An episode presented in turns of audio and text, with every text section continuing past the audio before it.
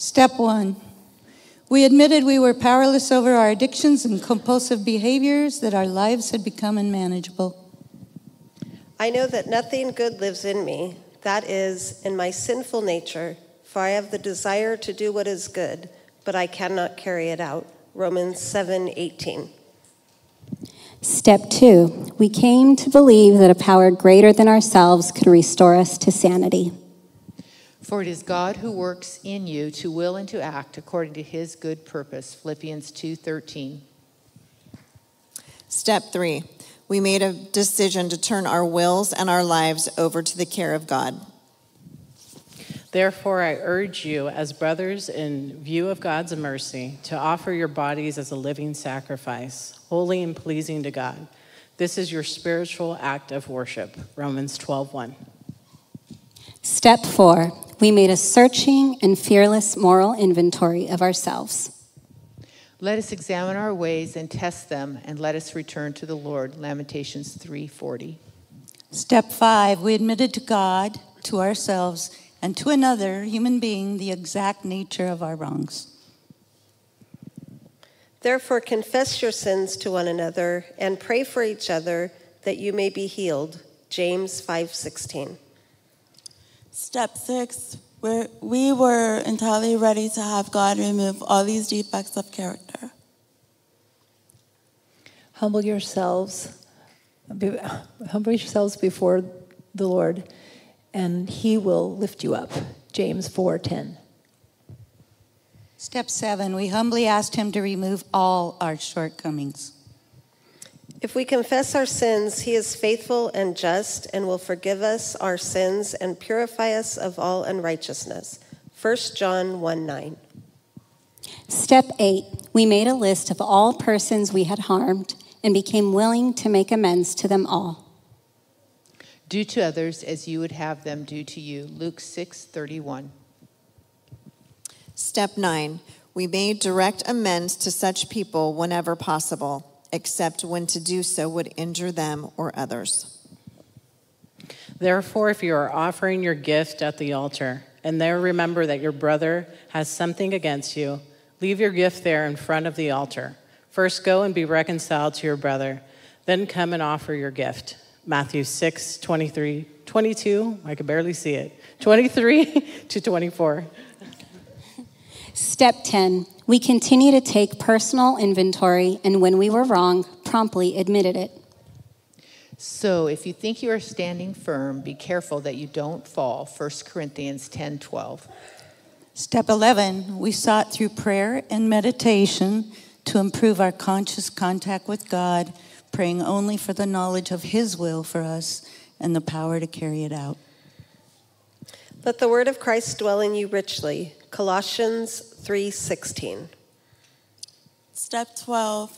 Having had a spiritual experience as a result of these steps, we try to carry this message to others and to practice these principles in all our affairs.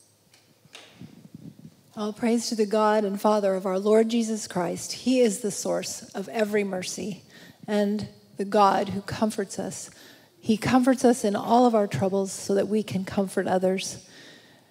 When others are troubled, we will be we will be able to give them the same comfort God has given us. 2 Corinthians 1 3 through 4.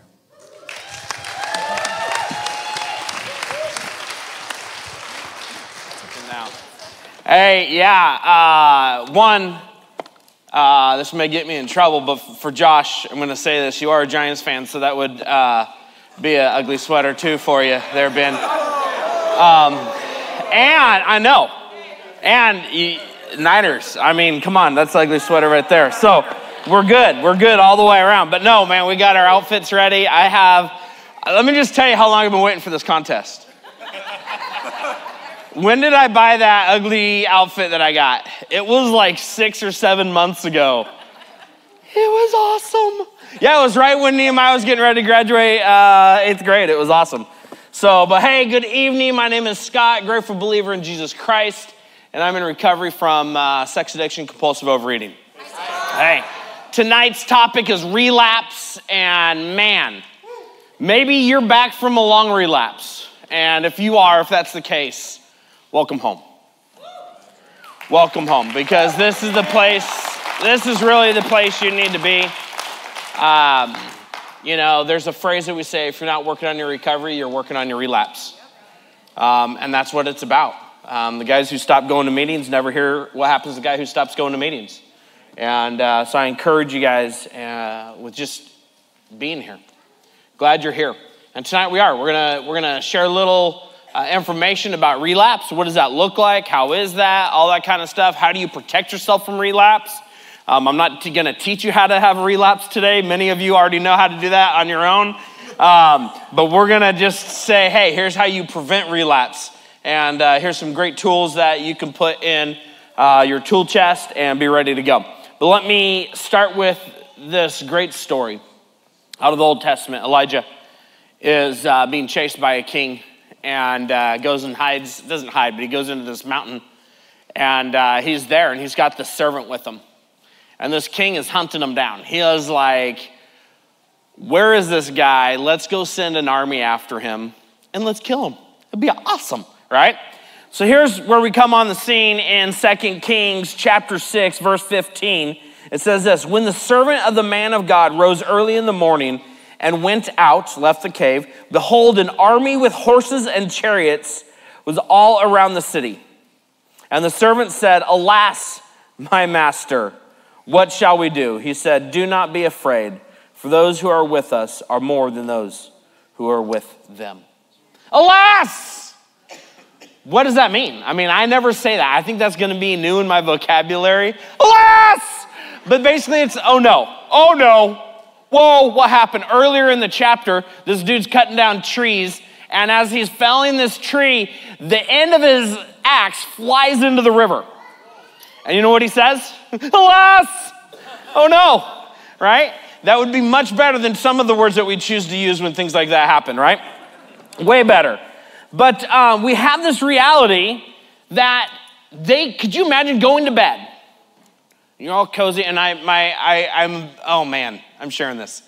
I just bought a weighted blanket. It is awesome. It is like 25 pounds. It's like working out while I'm sleeping. It's great. I burn calories. I'm trying to lift and turn. It's great.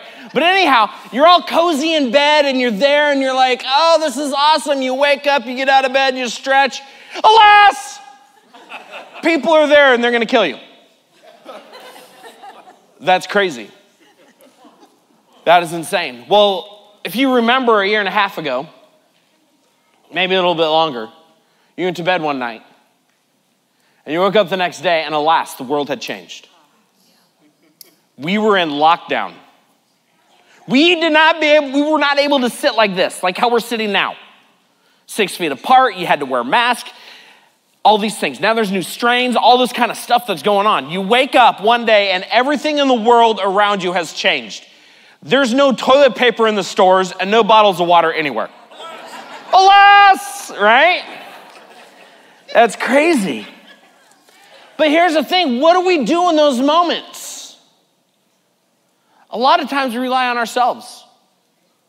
But we just sat here or we stood here and we sang a song.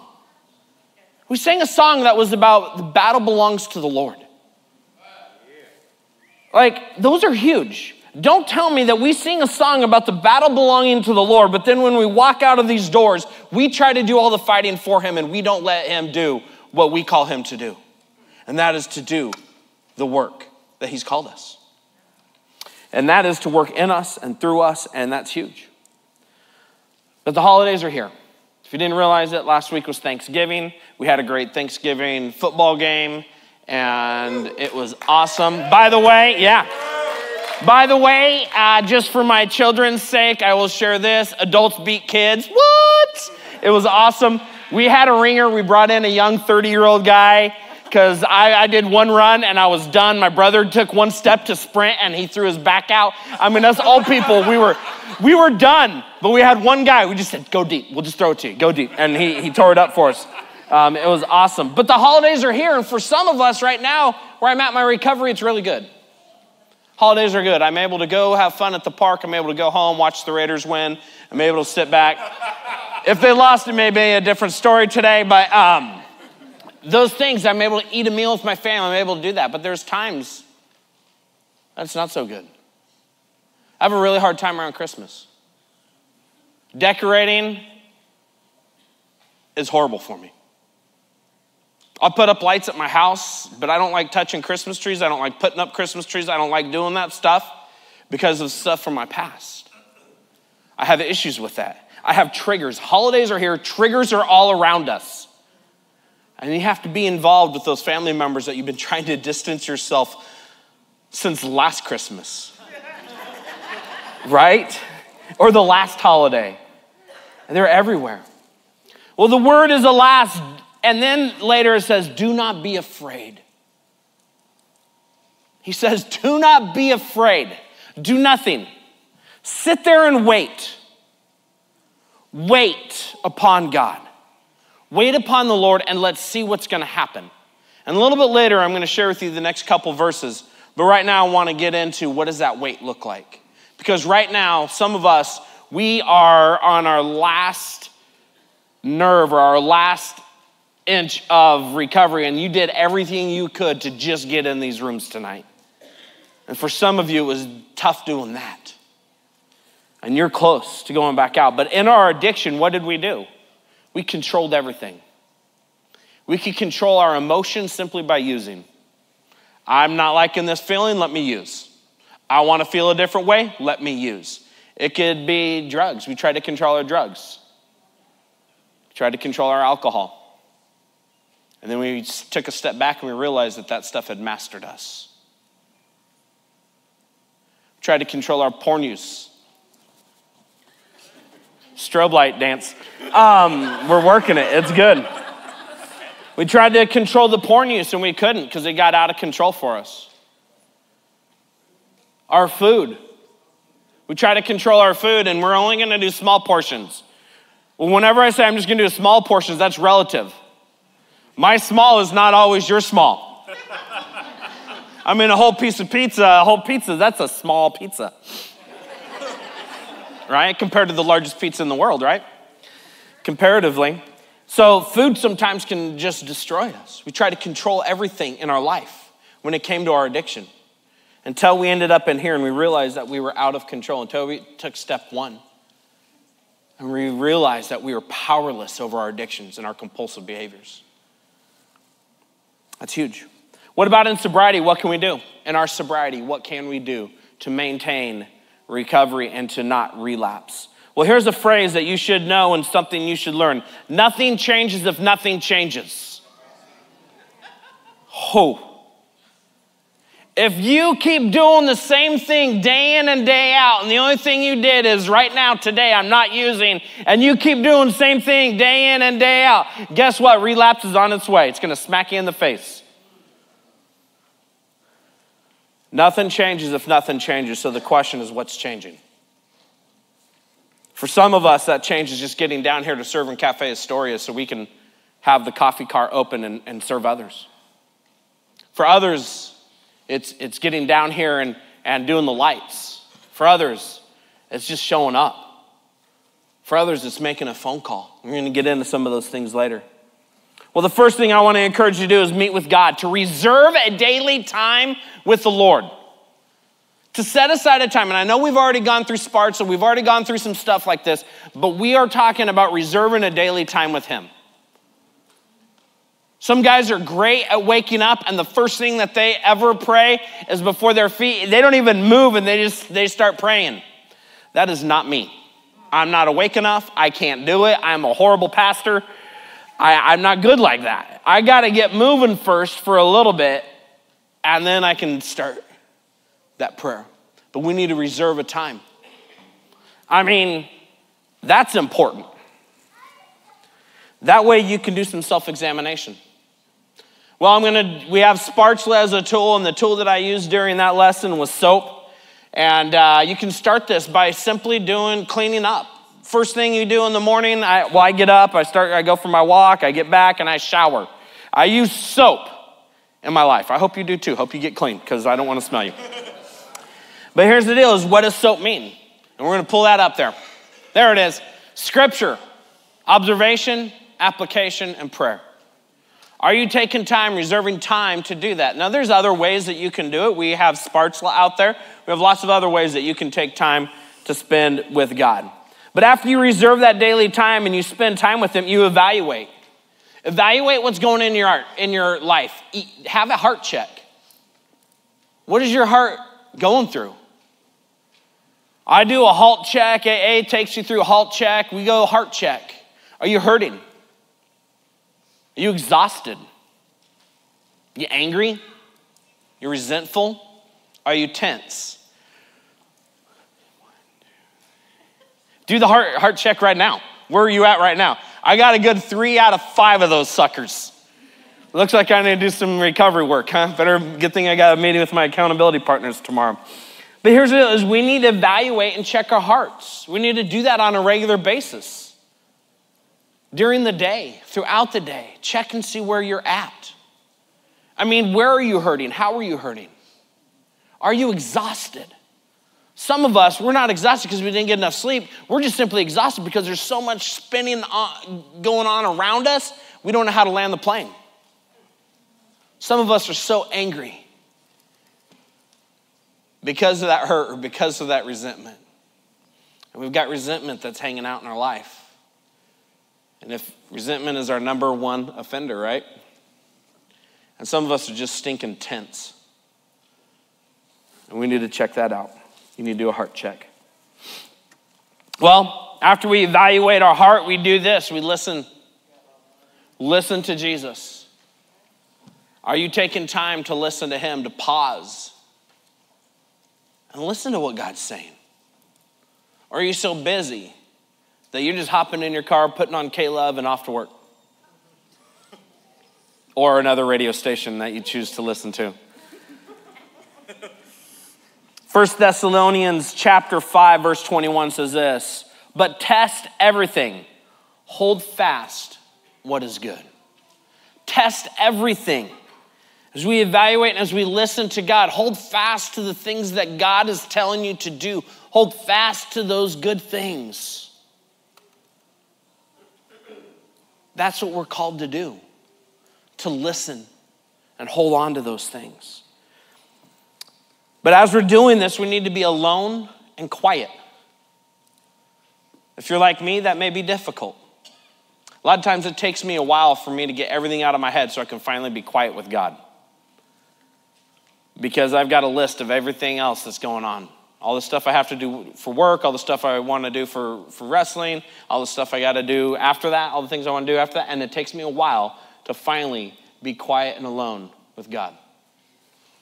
But do that. Psalm chapter 46, verse 10 says this Be still and know that I am God. I will be exalted among the nations, I will be exalted in the earth. Be still and know that I am God. My son, Boaz, Bad Knuckles Boaz, um, we put him to bed and he always wants a song always wants a song. And when it's my turn or when I have to do it, or I, I get to do it, sorry. When I get to do it, um, I lay him down in the bed, I cover him up, and he's got his uh, pacifier and his blanket, and he's like, Song. I'm like, Okay, here's a song. I sing him that passage of scripture Be still. Be still and know that I am God. Maybe that's when you do it, is when you're going to bed, you take time to be still and know that He is God. That He may be exalted in all the nations and in the earth. That's huge. Don't worry, I saved you from me singing. But slowing down, and maybe it's when we slow down that we've been so busy with our life, we actually slow down to do this because it's been interesting. My daughter has started to talk to a guy. I don't know what that means, but they talk to a guy. Um, right? And uh, back in the day, I used to have to pick up the phone and call this girl's house and be afraid that her dad is gonna pick up the phone when it rings on the other end. Can I talk to your daughter? Click. No, ah, I lost my chance, right? All that kind of stuff. Well, now they just they text it. They just get their phone out and they're like, and they're like, man, I don't know how fast they go, but they go fast. They're gonna get carpal tunnel in the thumbs. I know they will. But that we would take time to slow down and not just send a text message, an email, uh, email uh, an emoji, a GIF, uh, uh, whatever it is, but we would take time to slow down and make some actual phone calls to talk to our accountability partners, to talk to our sponsor, to actually get somebody on the other end and talk to them is huge. Or go face to face and actually have a conversation with them is another big thing. My wife thinks I'm weird, but I like to go into places like I don't want to go just to the bank.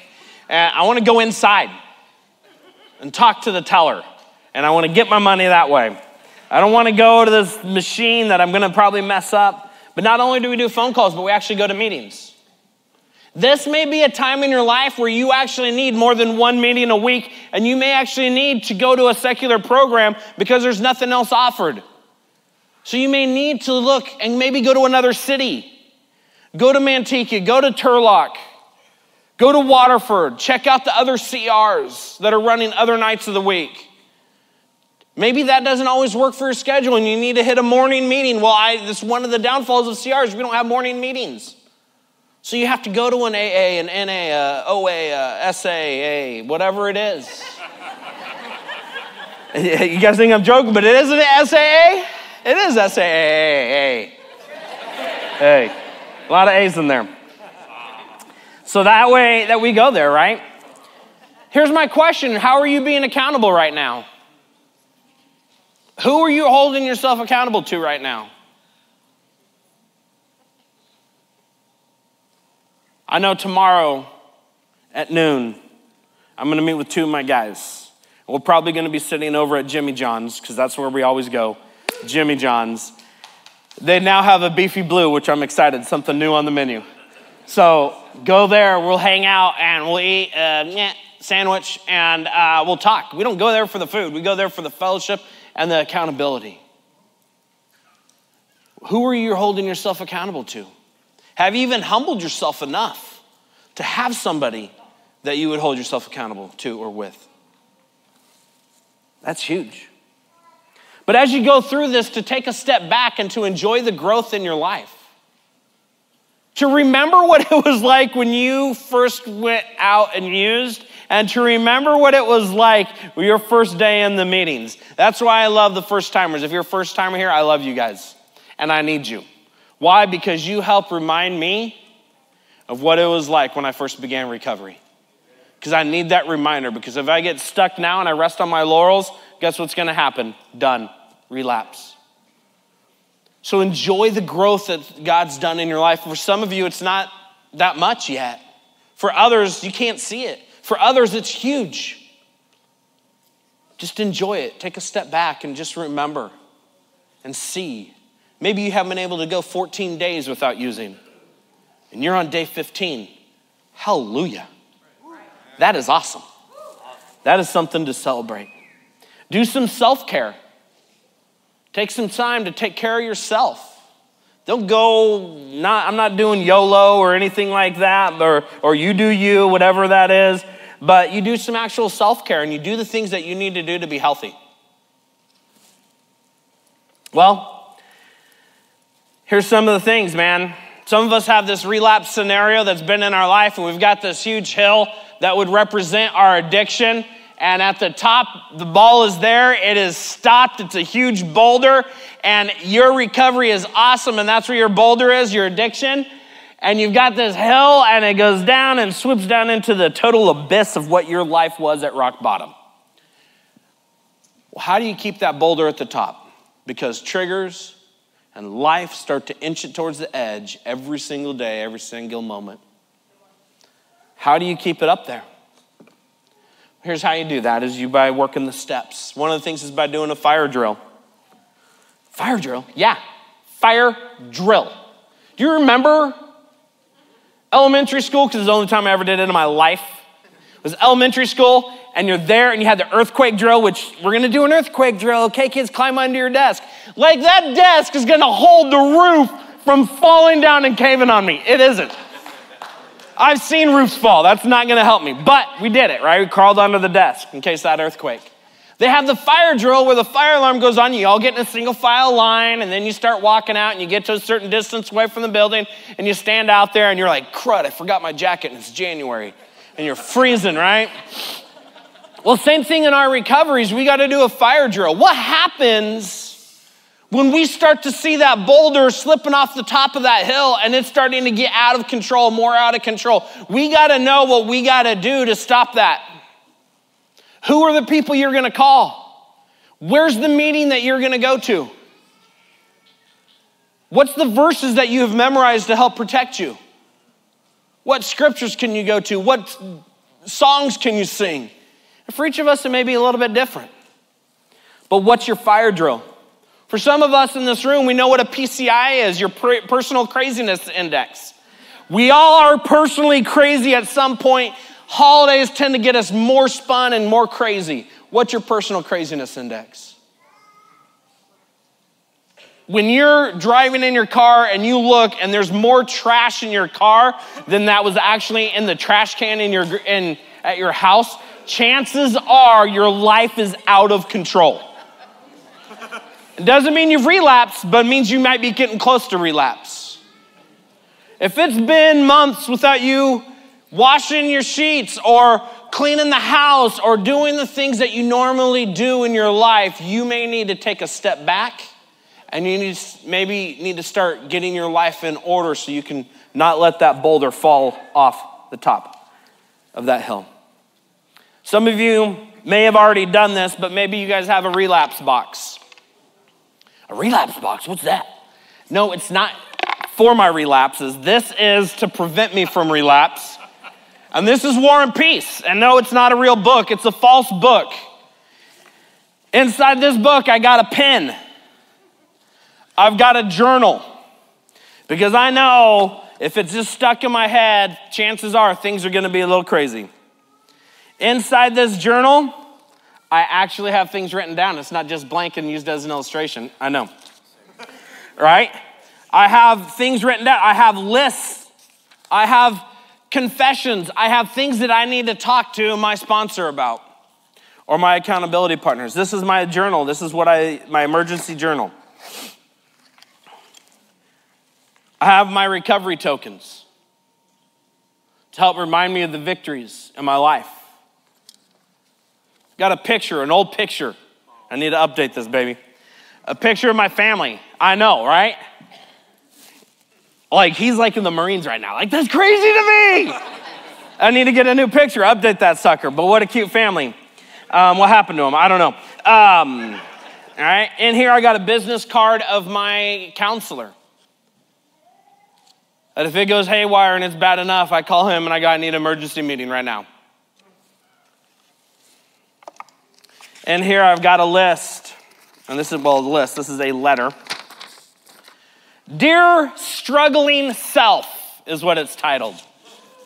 This is a letter from me to me about what are the things I need to do, what are the things I have a chance to lose, what are the things that um, typically could be going on that would push me over the edge here, and how can I help myself. And then here I have another list that some people are familiar with vocabulary of feelings because I always need that. What am I feeling? What are my emotions? And I'm able to journal about that and write that stuff down and deal with that. Some people, they have different things in their, their list. One guy has an MP3 player that he just sits in and he's got like 24 hours worth of music on that sucker and he just listens because for him, that's what helps is helpful. Music, I'll get bored after three songs and be like, dude, what's up? You put a video game in here, I might be able to, but then I got to go to another group because of gaming addiction, whatever it is, right? What's in your relapse box? What's the letter from yourself? Have you ever written one of those? What are the problems and circumstances that possibly could be surrounding your relapse? What are the consequences of you relapsing?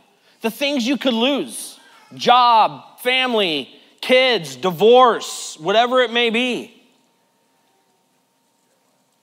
What do you need at this time?